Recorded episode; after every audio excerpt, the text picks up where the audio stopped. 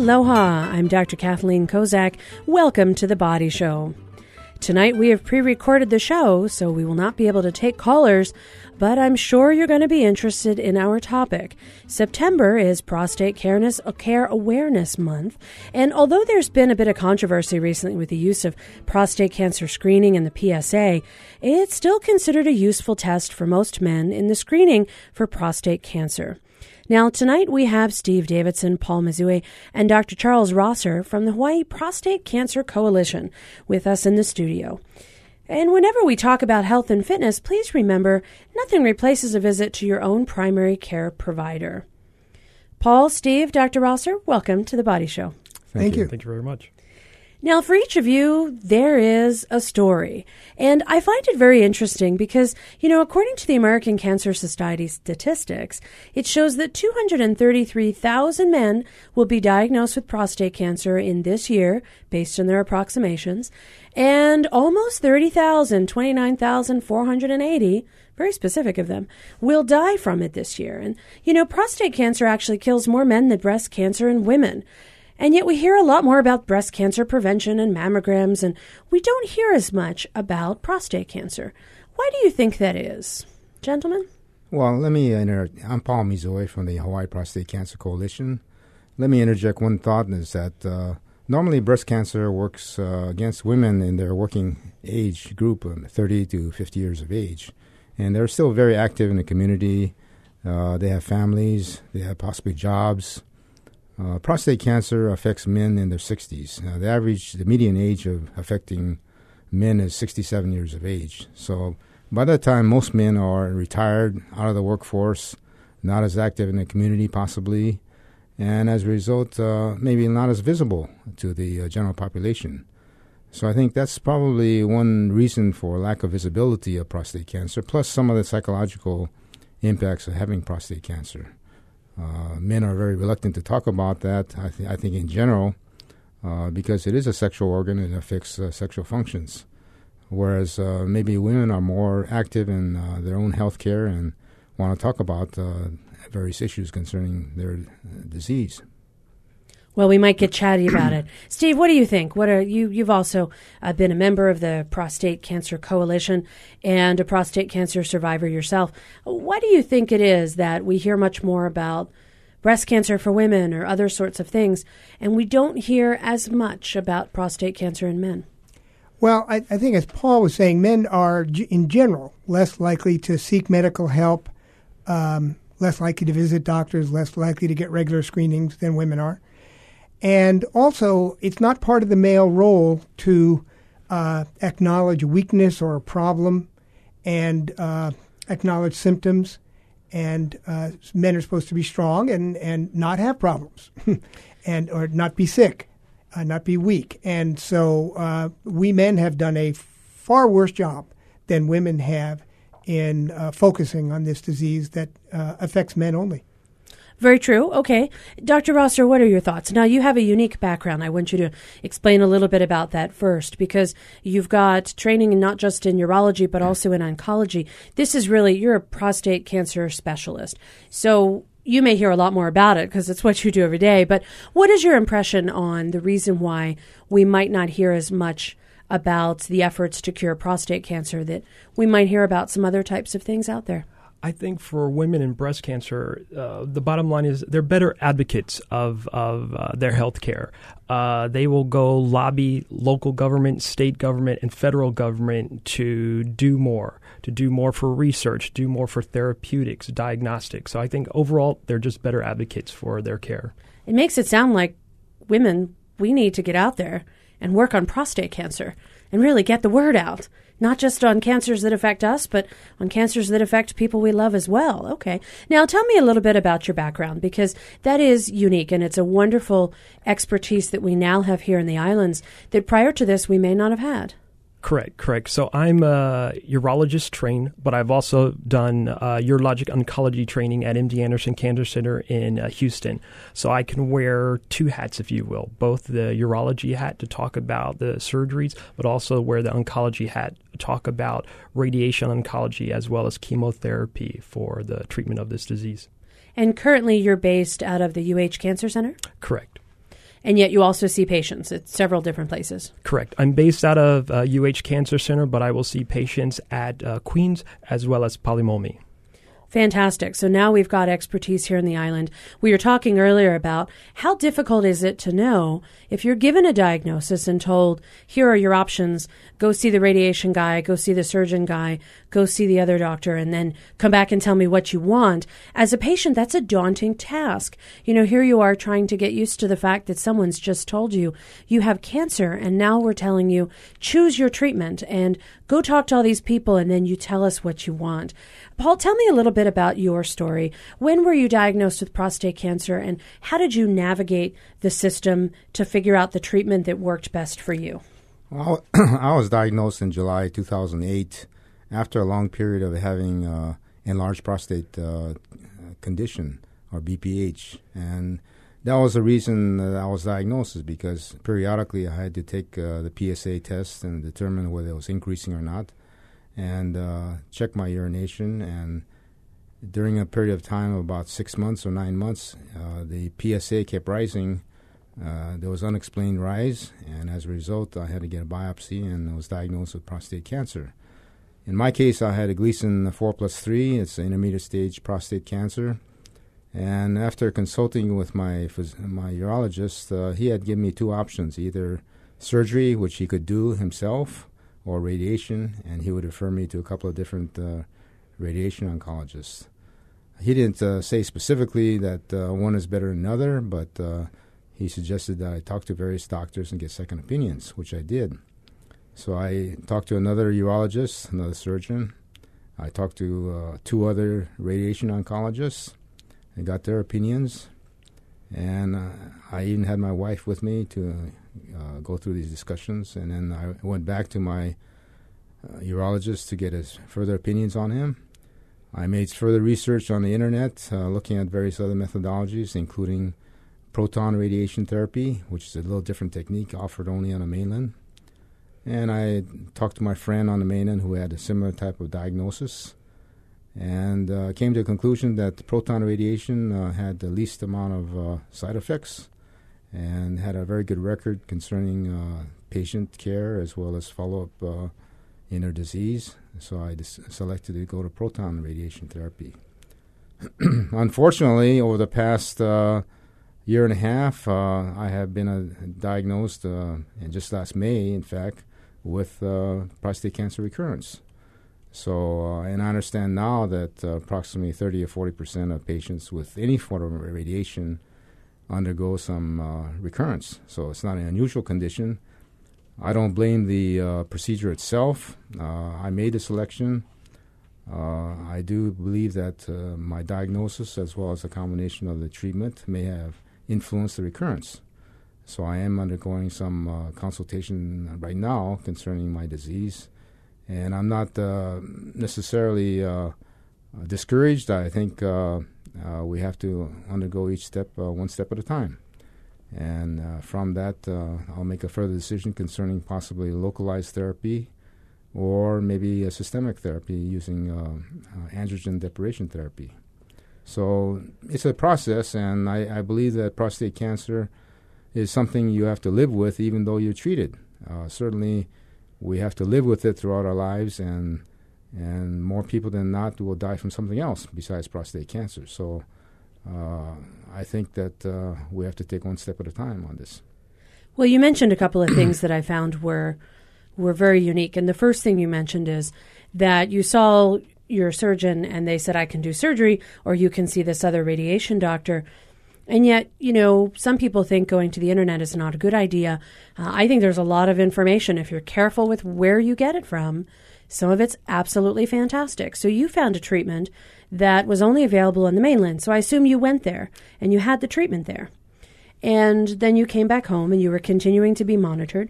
And so do you feel as though the treatment that you discovered available in the mainland that it's something that your doctors here should have talked to you about or was it so new at the time that you know you you I mean clearly your friend had been diagnosed and treated with it how was it different for you going to another state when you met with the people who did the proton therapy? Was there something different about that interaction? Well, the problem the doctors over here is that uh, they might have heard about this particular treatment, they, but they knew nothing about it. In fact, they couldn't. Well, and it's not here, which is the other part of the problem. Yeah. They couldn't even advise me of mm. uh, its pros and cons. In fact, uh, my urologist him, himself had the misinterpretation that it was a, a greater hazard in, in getting this particular treatment than the normal radiation treatment. And so the oncologist I talked to, uh, he had no idea what the heck the treatment was about either. That must so, have been really hard for you. I mean, here so you I, are saying, I found this new treatment. I'm going to fly to another state and I'm going to go have this done because my doctors haven't heard about it. Now, again, I'm sure by now, hopefully, they've heard about it and you've done it yes, and helped and, to educate and what's, them. What's, uh, what's ironic is that at that time, there were only about seven treatment centers using this particular technique, and now there are about 15. So something uh, must be uh, advantageous about this particular treatment, not only in prostate cancer, but other forms of cancer, such as uh, brain tumors and cervical tumors. Uh, and it is valuable treatment in, in those respects. And so, and I'm even getting word now that there's uh, additional techno- technological improvements concerning this particular treatment. Uh, what's known as a pencil beam proton therapy, which is being used at MD Anderson and La Jolla.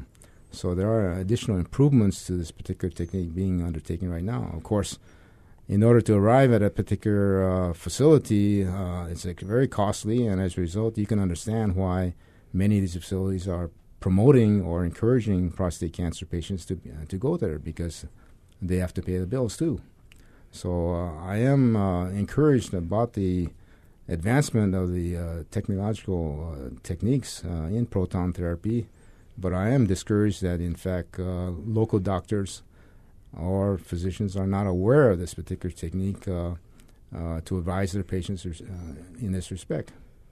Well, all right, Dr. Rosser, I'm curious.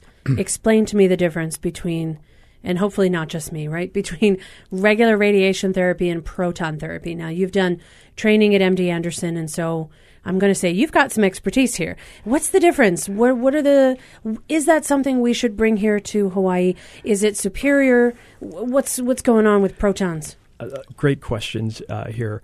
Uh, the difference between proton beam and our traditional radiation is really in the um, energy that is delivered, the type of particle uh, that, that is delivered. Uh, the proton beam therapy has a way of delivering the radiation more precisely than their traditional radiation, but the traditional radiation also has improved immensely over the last uh, uh, decade. So the traditional radiation is very good. I think the thing that we struggle with with proton beam therapy, and that you've heard so much about evidence based medicine.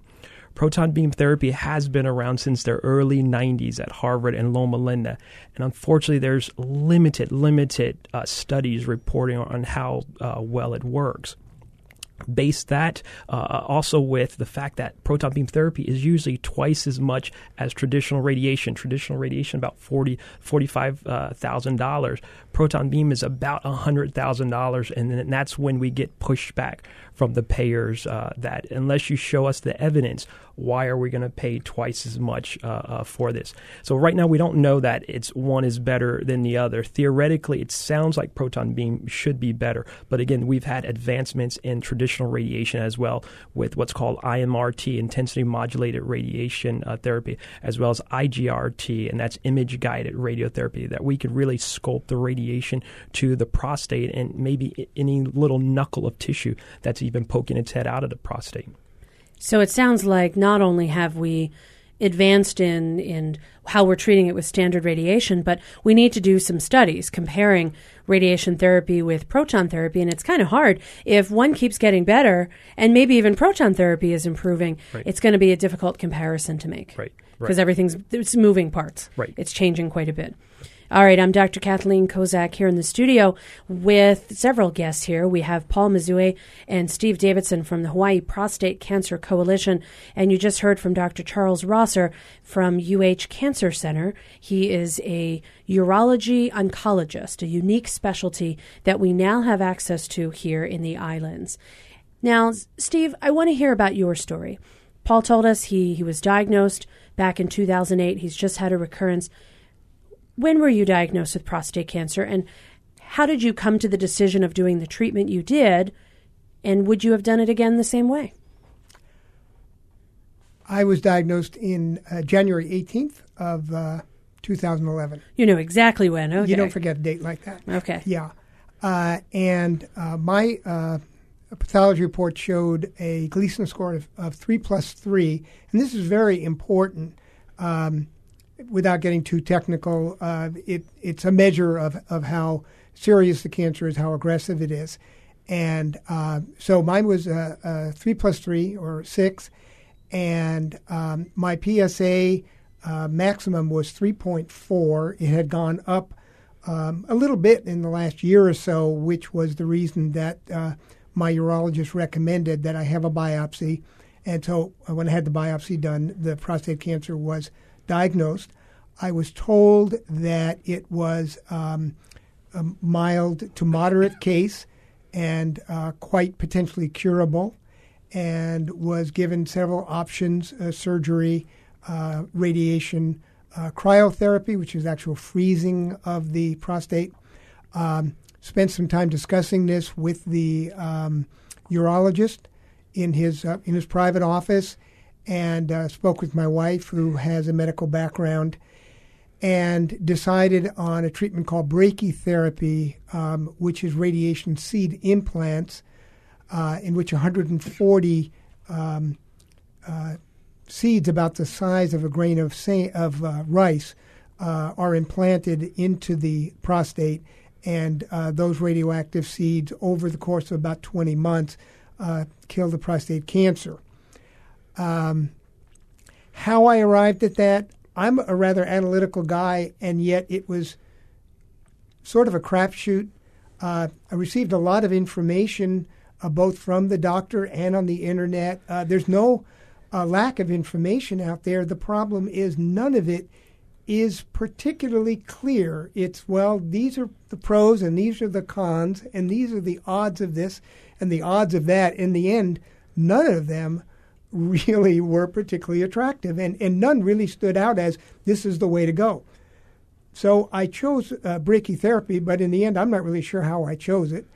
Um, the treatment was done. I had a an unusual reaction, uh, urinary complications for about two and a half weeks, which were absolute hell afterwards. Um, and um, after since then, I, I, should say, I'm sorry. Prior to doing the brachytherapy, I was put on androgen deprivation therapy, which is a hormone therapy to shrink my prostate. They like to do the seed implants into a smaller prostate. And uh, the side effects of um, androgen deprivation therapy, uh, there's a wide range of them, and I found in talking to men, some men get some, some men get other ones. Uh, it caused fatigue, anemia, uh, weight gain. I, I, weighed more than I ever had in my life. Um, and um, fatigue, I think maybe I mentioned fatigue. I'm an athlete, and I, I couldn't do anything for about a year and a half. Uh, and uh, uh, after the brachytherapy, I, I, no longer needed the androgen deprivation therapy.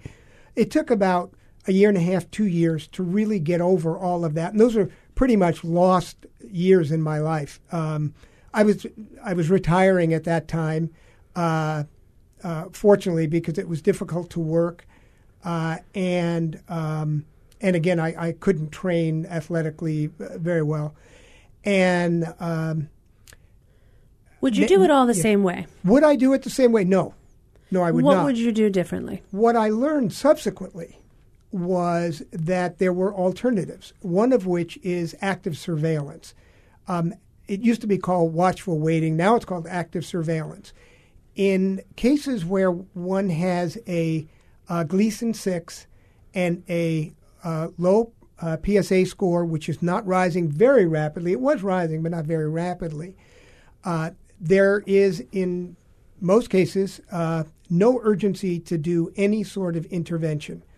Um, prostate cancer generally grows fairly slowly, and particularly when you have a low Gleason score and a low PSA, uh, there isn't any reason to do anything immediately and so you can be watched. And what they watch is the PSA.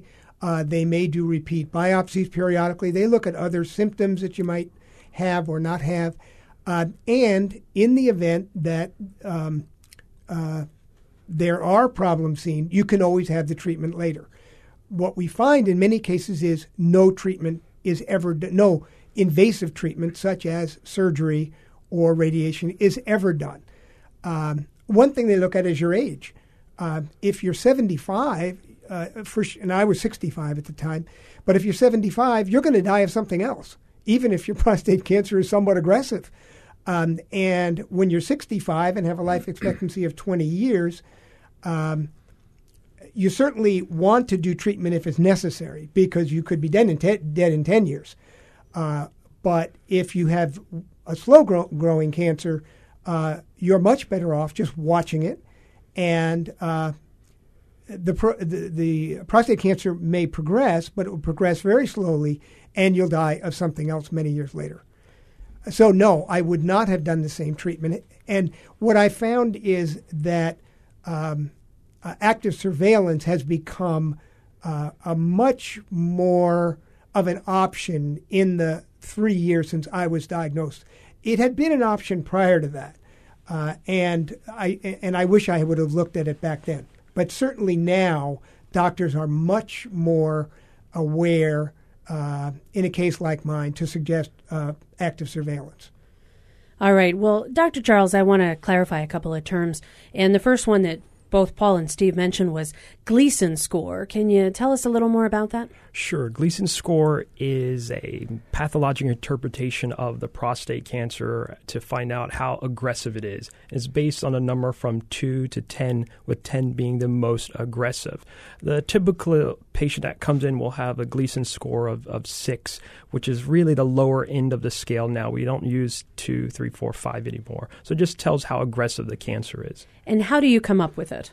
So it's based on our biopsy. So once we go in there and biopsy, we find the two foci, uh, or we find the foci of cancers there.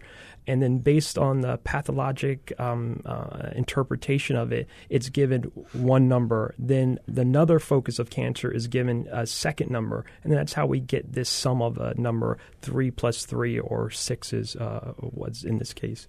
So you're looking at the biopsy results, what it looks like under a microscope, Correct. and giving that a score as far as its aggressive behavior or how what the potential is for that to grow quickly or not. Absolutely. So it's between 2 and 10, Yes. and a 10 means you've got an aggressive tumor. Yes. Very and aggressive. a 2 means probably not. Right. Now, the other thing that Steve mentioned, which I think bears repeating, is that in some cases, depending on the age at which you're diagnosed with prostate cancer, you may have other medical conditions that would probably be more life threatening to you in the long term than prostate cancer would be. Are there any particular ages that urologists or urology oncologists look at to try and determine how that factors in? Sure, sure. So, uh, again, if a patient's over 75 years of age, we tend not to be as aggressive to recommend something like a prostatectomy. Uh, That would be an, a surgery. Right, removing the, the prostate. Uh, however, they could still be a good candidate for radiation therapy because it's not as um, uh, taxing on the body.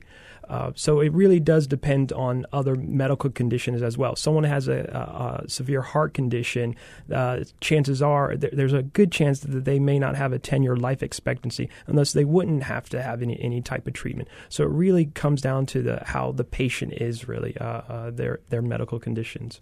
Now, along those lines, there's a little controversy that sort of flared up a few years ago and then has somewhat been answered about who should be screened for prostate cancer in the first place. Because once you're diagnosed, then the question becomes what are your treatment options? But who should even be looking for it in the to begin with? Right. So we typically tell uh, patients if they're over the age of 55, from 55 to 69, they should consider prostate cancer screening, have a one on one talk with their doctors uh, about it.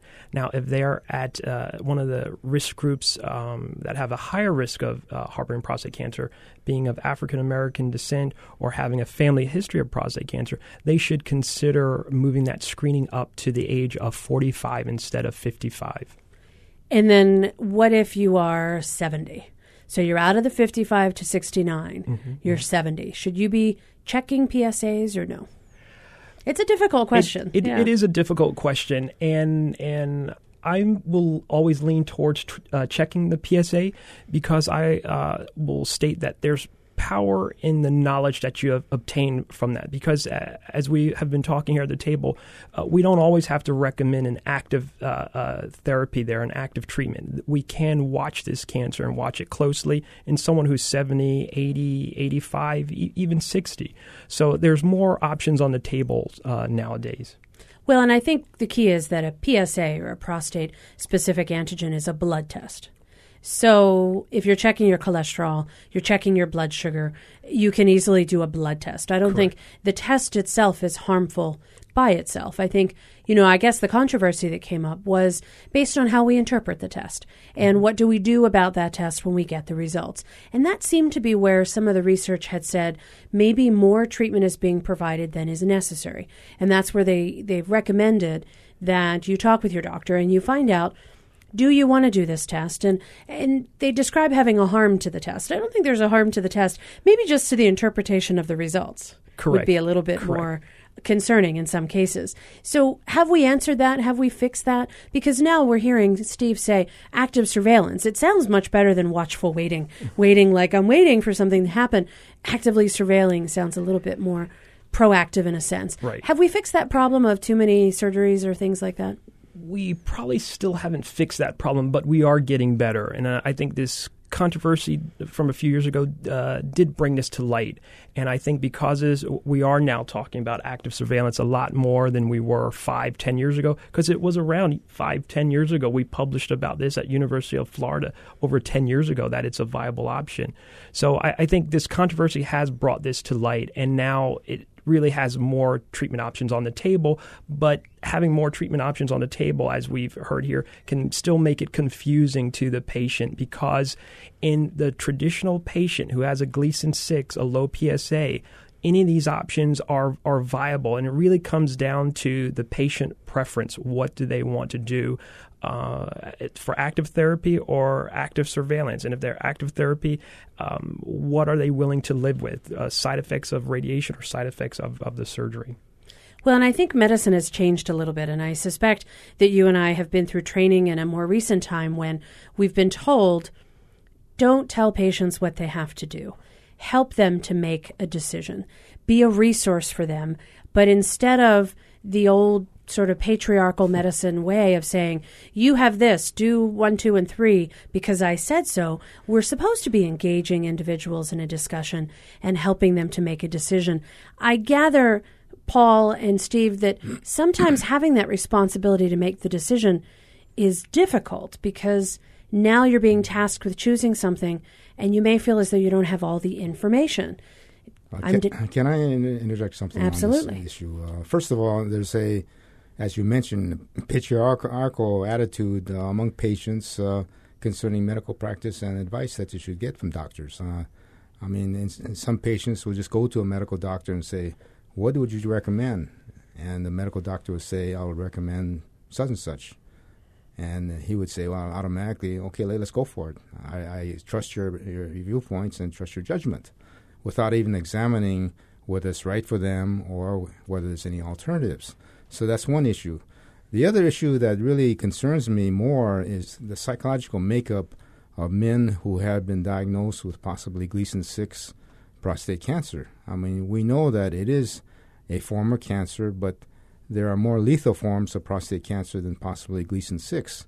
And automatically, when you say a Gleason 6, when I have cancer, it causes a panic mode on, among men who receive that message they automatically have the perception that I'm going to die, die tomorrow.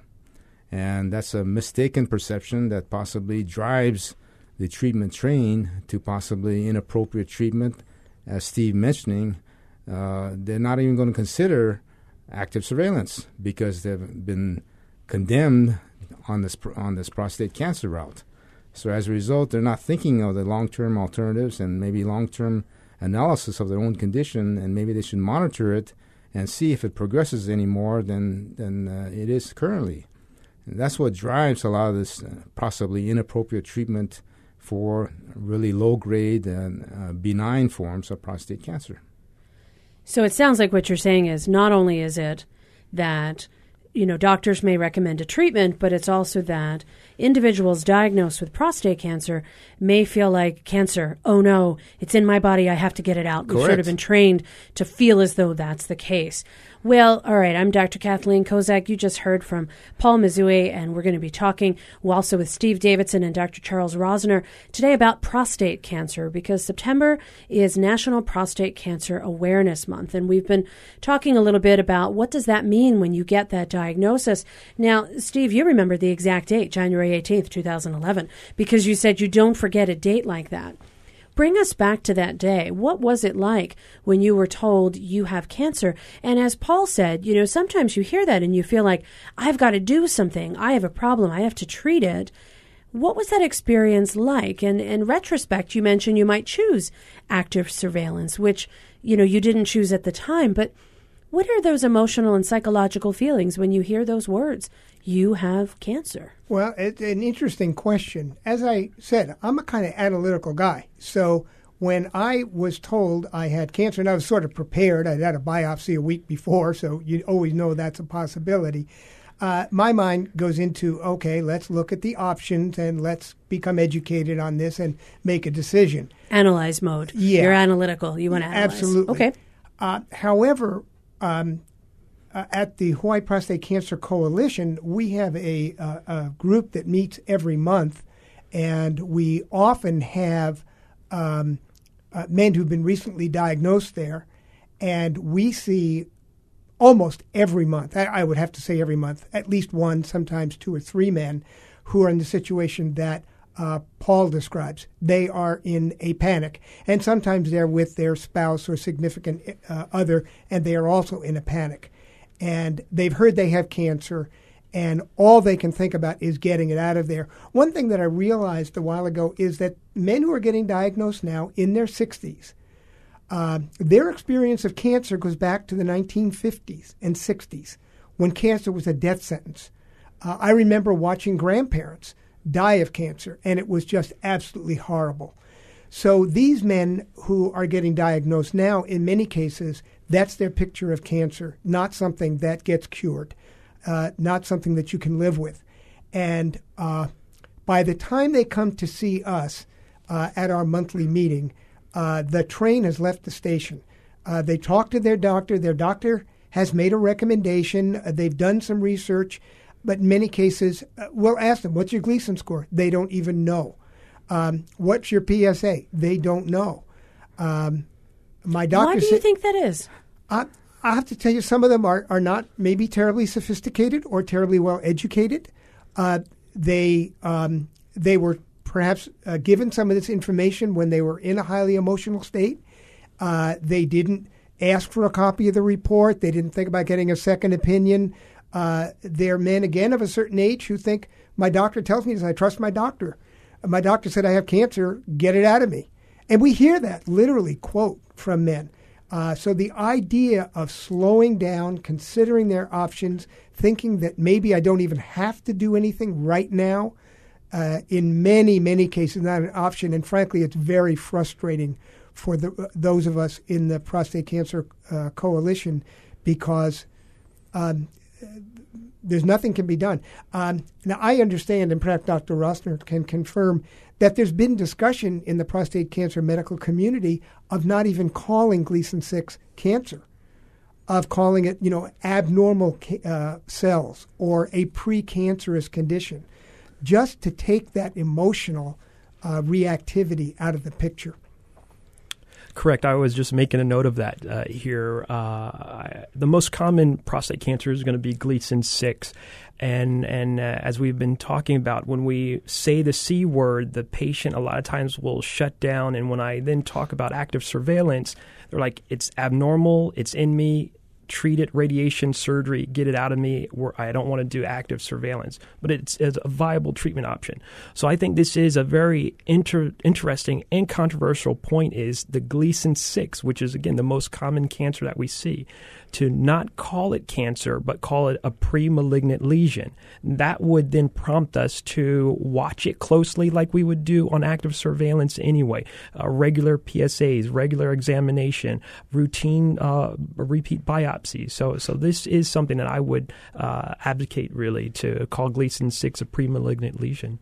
Now, along those lines, do they have studies looking at active surveillance versus active treatment, we'll call it? So, have they looked at the percentage of the what we call Gleason score six progressing to deter to go into result in cancer and a higher score? Is there enough percentage that do that it becomes sort of we're just going to actively surveil until maybe it doesn't progress or or is are we really talking about hey only 20% of these will progress so why do something? What are those percentages? Right the percentages that will progress it's anywhere from 20 to 40% that may uh, progress. We just have to keep a, a, close eye on it. Unfortunately there's no current studies looking at active surveillance and active treatment. They're still uh, ongoing now. There are studies looking at the old kind of form, watchful waiting and active therapy. And watchful waiting, um, uh, the, the problem that fell out of favor is that we weren't being active about it. We were just going to wait for something to happen. And that did clearly show an, uh, an advantage with surgery or active therapy than with watchful waiting. But active surveillance is completely different. So you're describing it actually is different. And I was thinking, hey, they just named it something differently. But you're saying there's an actual difference between watchful waiting and active surveillance. What exactly is that? Right. So, watchful waiting, we're just watching for something to eventually happen. Well, active surveillance is uh, when I do active surveillance on my patients, I get PSAs on them every three months. I do a yearly examination and repeat that prostate biopsy either six months or one year after initial biopsy, then every two years thereafter. And if I see the amount of cancer on that biopsy getting bigger, uh, or the Gleason score, the aggressive getting higher, then that's when I say it's time to pull the trigger and do active therapy and not active surveillance.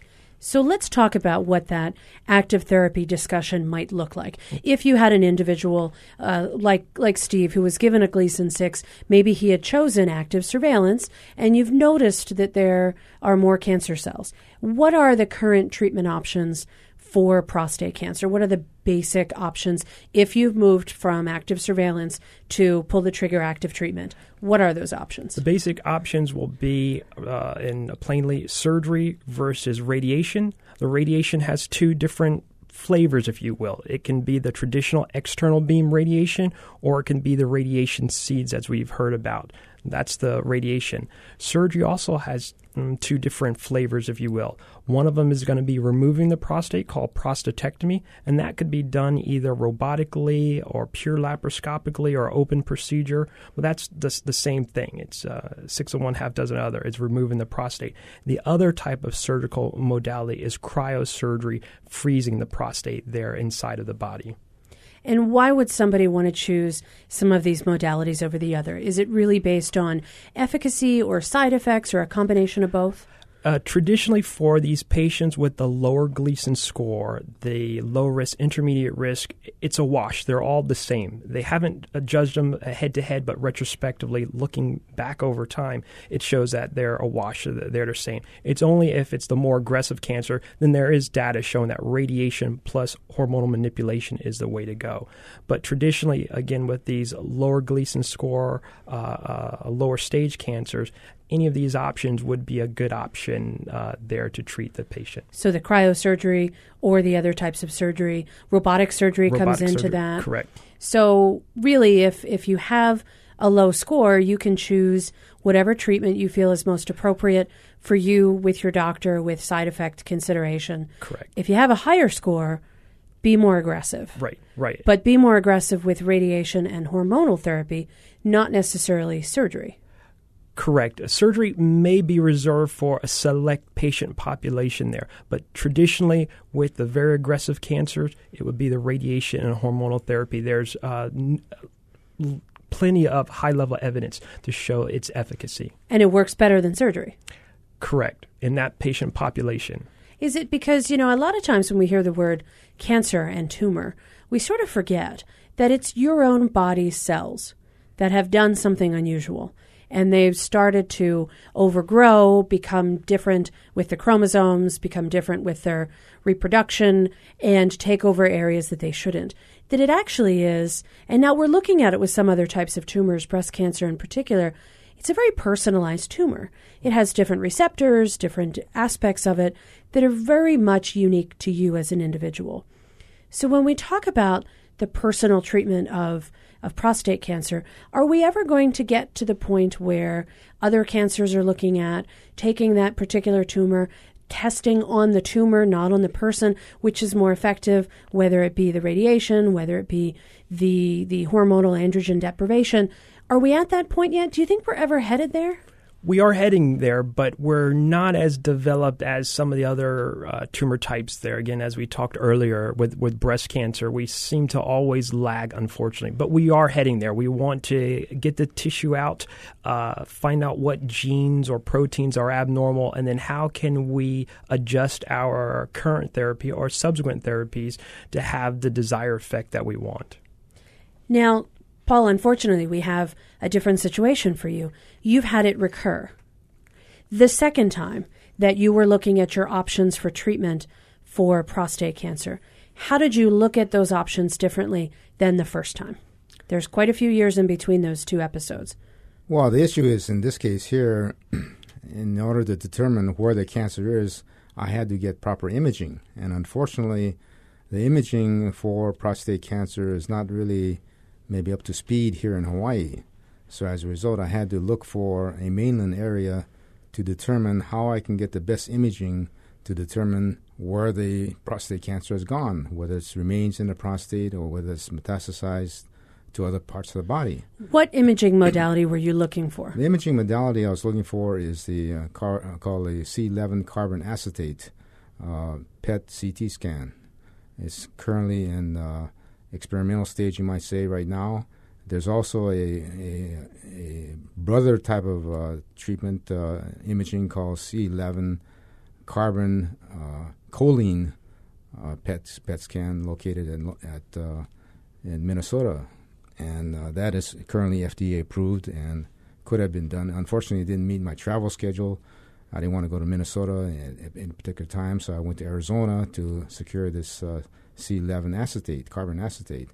That provided a little bit better imaging in concerning where the prostate cancer may have gone, uh, other parts of the body, and I did find suspicious locations uh, that was identified by the uh, uh imaging uh, physician, and so that provides me a basis to determine what what localized treatment I can undertake if it can be done on those particular areas of the body. And if I went with a generalized uh, recommendation by my urologist, I would immediately go into androgen deprivation therapy uh, without even identifying where the cancer went. So that's why we need to be very careful about about identification through the uh, imaging techniques, uh, both the biopsy as well as future uh, uh, assessments. Dr. Rosser mentioned about Gleason 6 uh, biopsies. Uh, it's very dangerous because Gleason 6, although it's predominant in terms of the cancer diagnosis, a recent study that was undertaken by UCLA indicates that among the biopsies for Gleason 6, they had a post surgical assessment of the Gleason score.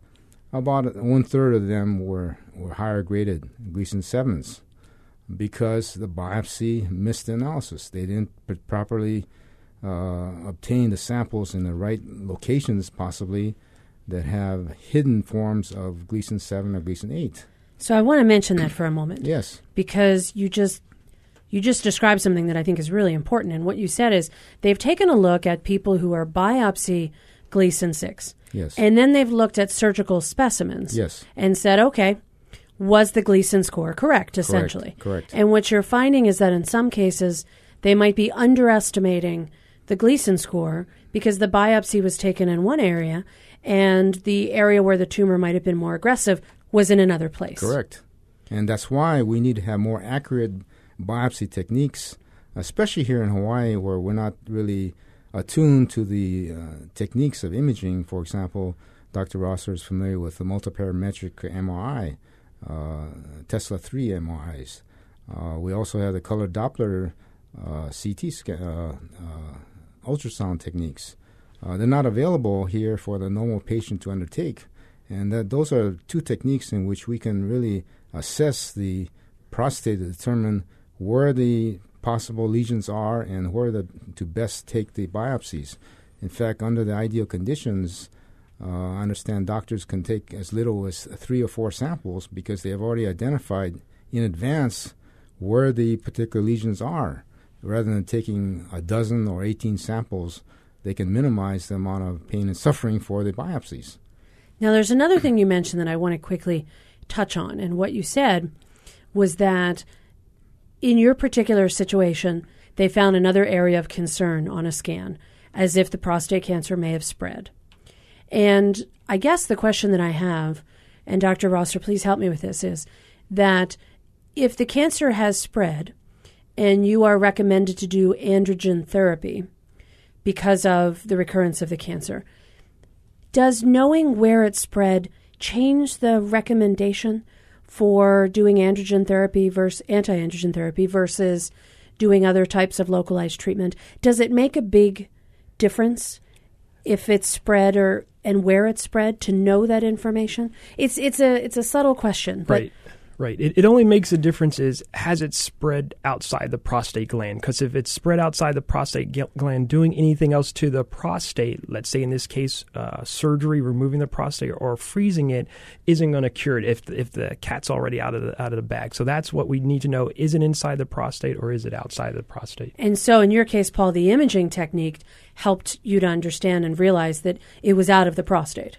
Well, in this one case, I'm not quite sure whether any additional therapy uh, outside the prostate, it's it's in the, currently in the lymph node, one of the lymph nodes.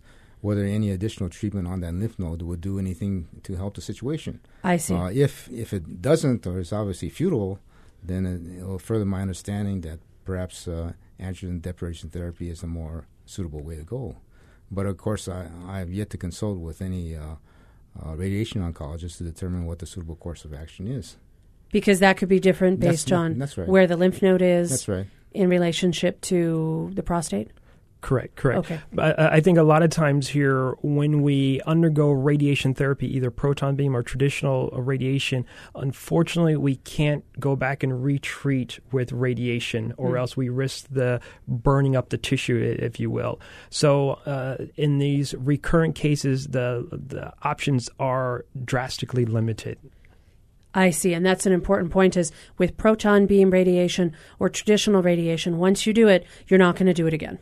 Correct, correct. Okay. We go to the maximum uh, radiation dose to get the effect that we need, and giving anything over that will cause could tissue cause damage. too many side effects. Right. All right, Steve, weigh in on this because I hear you shaking your head, kind of saying, "Yeah, I, I've got something to say here." Well, uh, only that um, we spent a considerable amount of time talking about low grade uh, cancers and uh, and the option of active surveillance, and I'm very glad we've talked about that.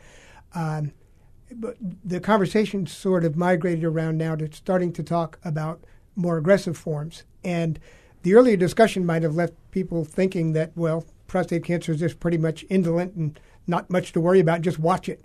Uh, but uh, those of us who've been around prostate cancer for only a short while know of men uh, in their 50s uh, who have been diagnosed with uh, very aggressive forms of prostate cancer and uh, will spend what is left of their lives uh, going through, you know, what Paul is going through now, uh, trying to figure out what treatments are available in Hawaii. Uh, do I have to go to the mainland?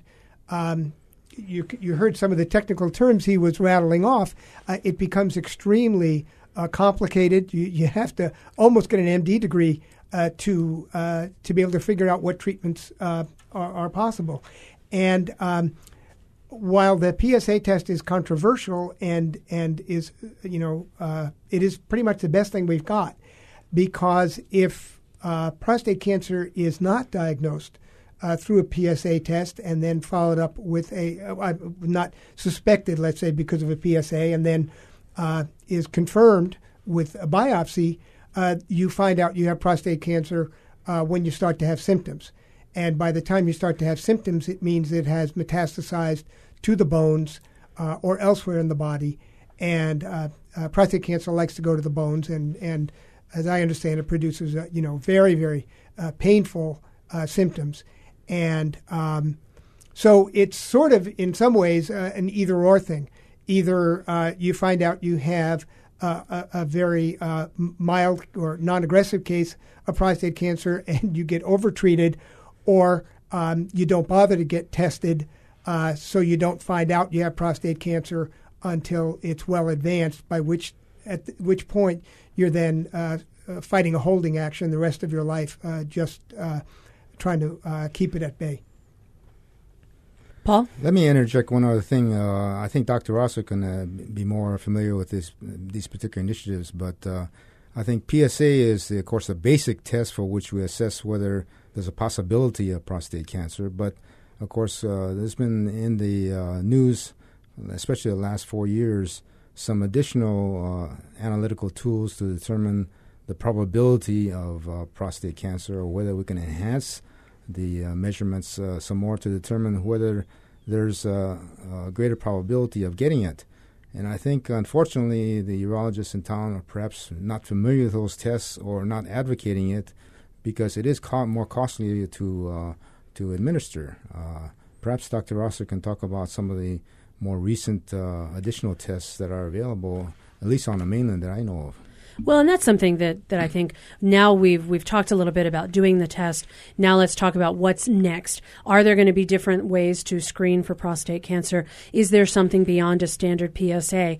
What's coming in the future?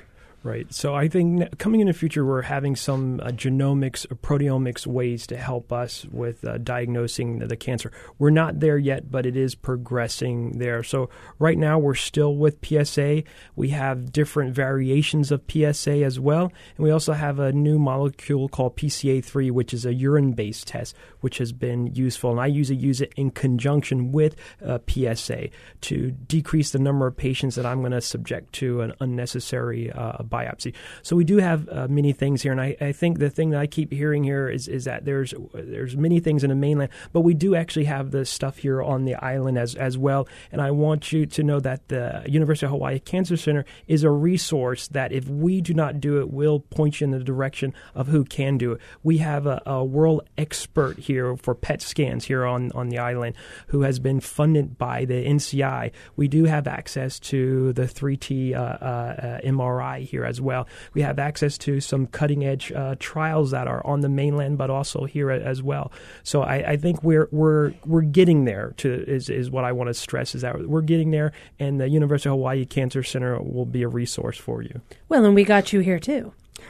yes. You know, I mean, just because we have not yet to this point had someone who was a urologist, but also a uro oncologist. And so that additional level of training, I think, is going to only enhance the expertise that we have here locally in the islands. And it sounds like, Paul, what you really needed was you needed to have someone help you navigate all of these issues. You know, you're talking about going to the mainland, calling your friends, and doing these sorts of things. And I think, boy, that's a lot of time and effort that you've spent. I wish your doctors, myself as a physician, I wish we could have helped you and done some of that for you. So then you're not just out there doing all this by yourself. From the sounds of it, Dr. Rosser, the UH Cancer Center is actually adopting that role and they're they're taking that step to really help people to figure out what's next and what expertise do we have available here.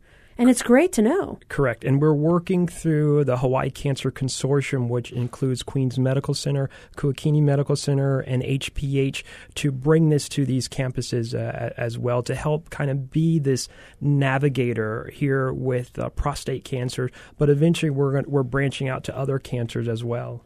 So, how would someone figure out if their doctor was familiar with it, or how do they tap into that resource right now?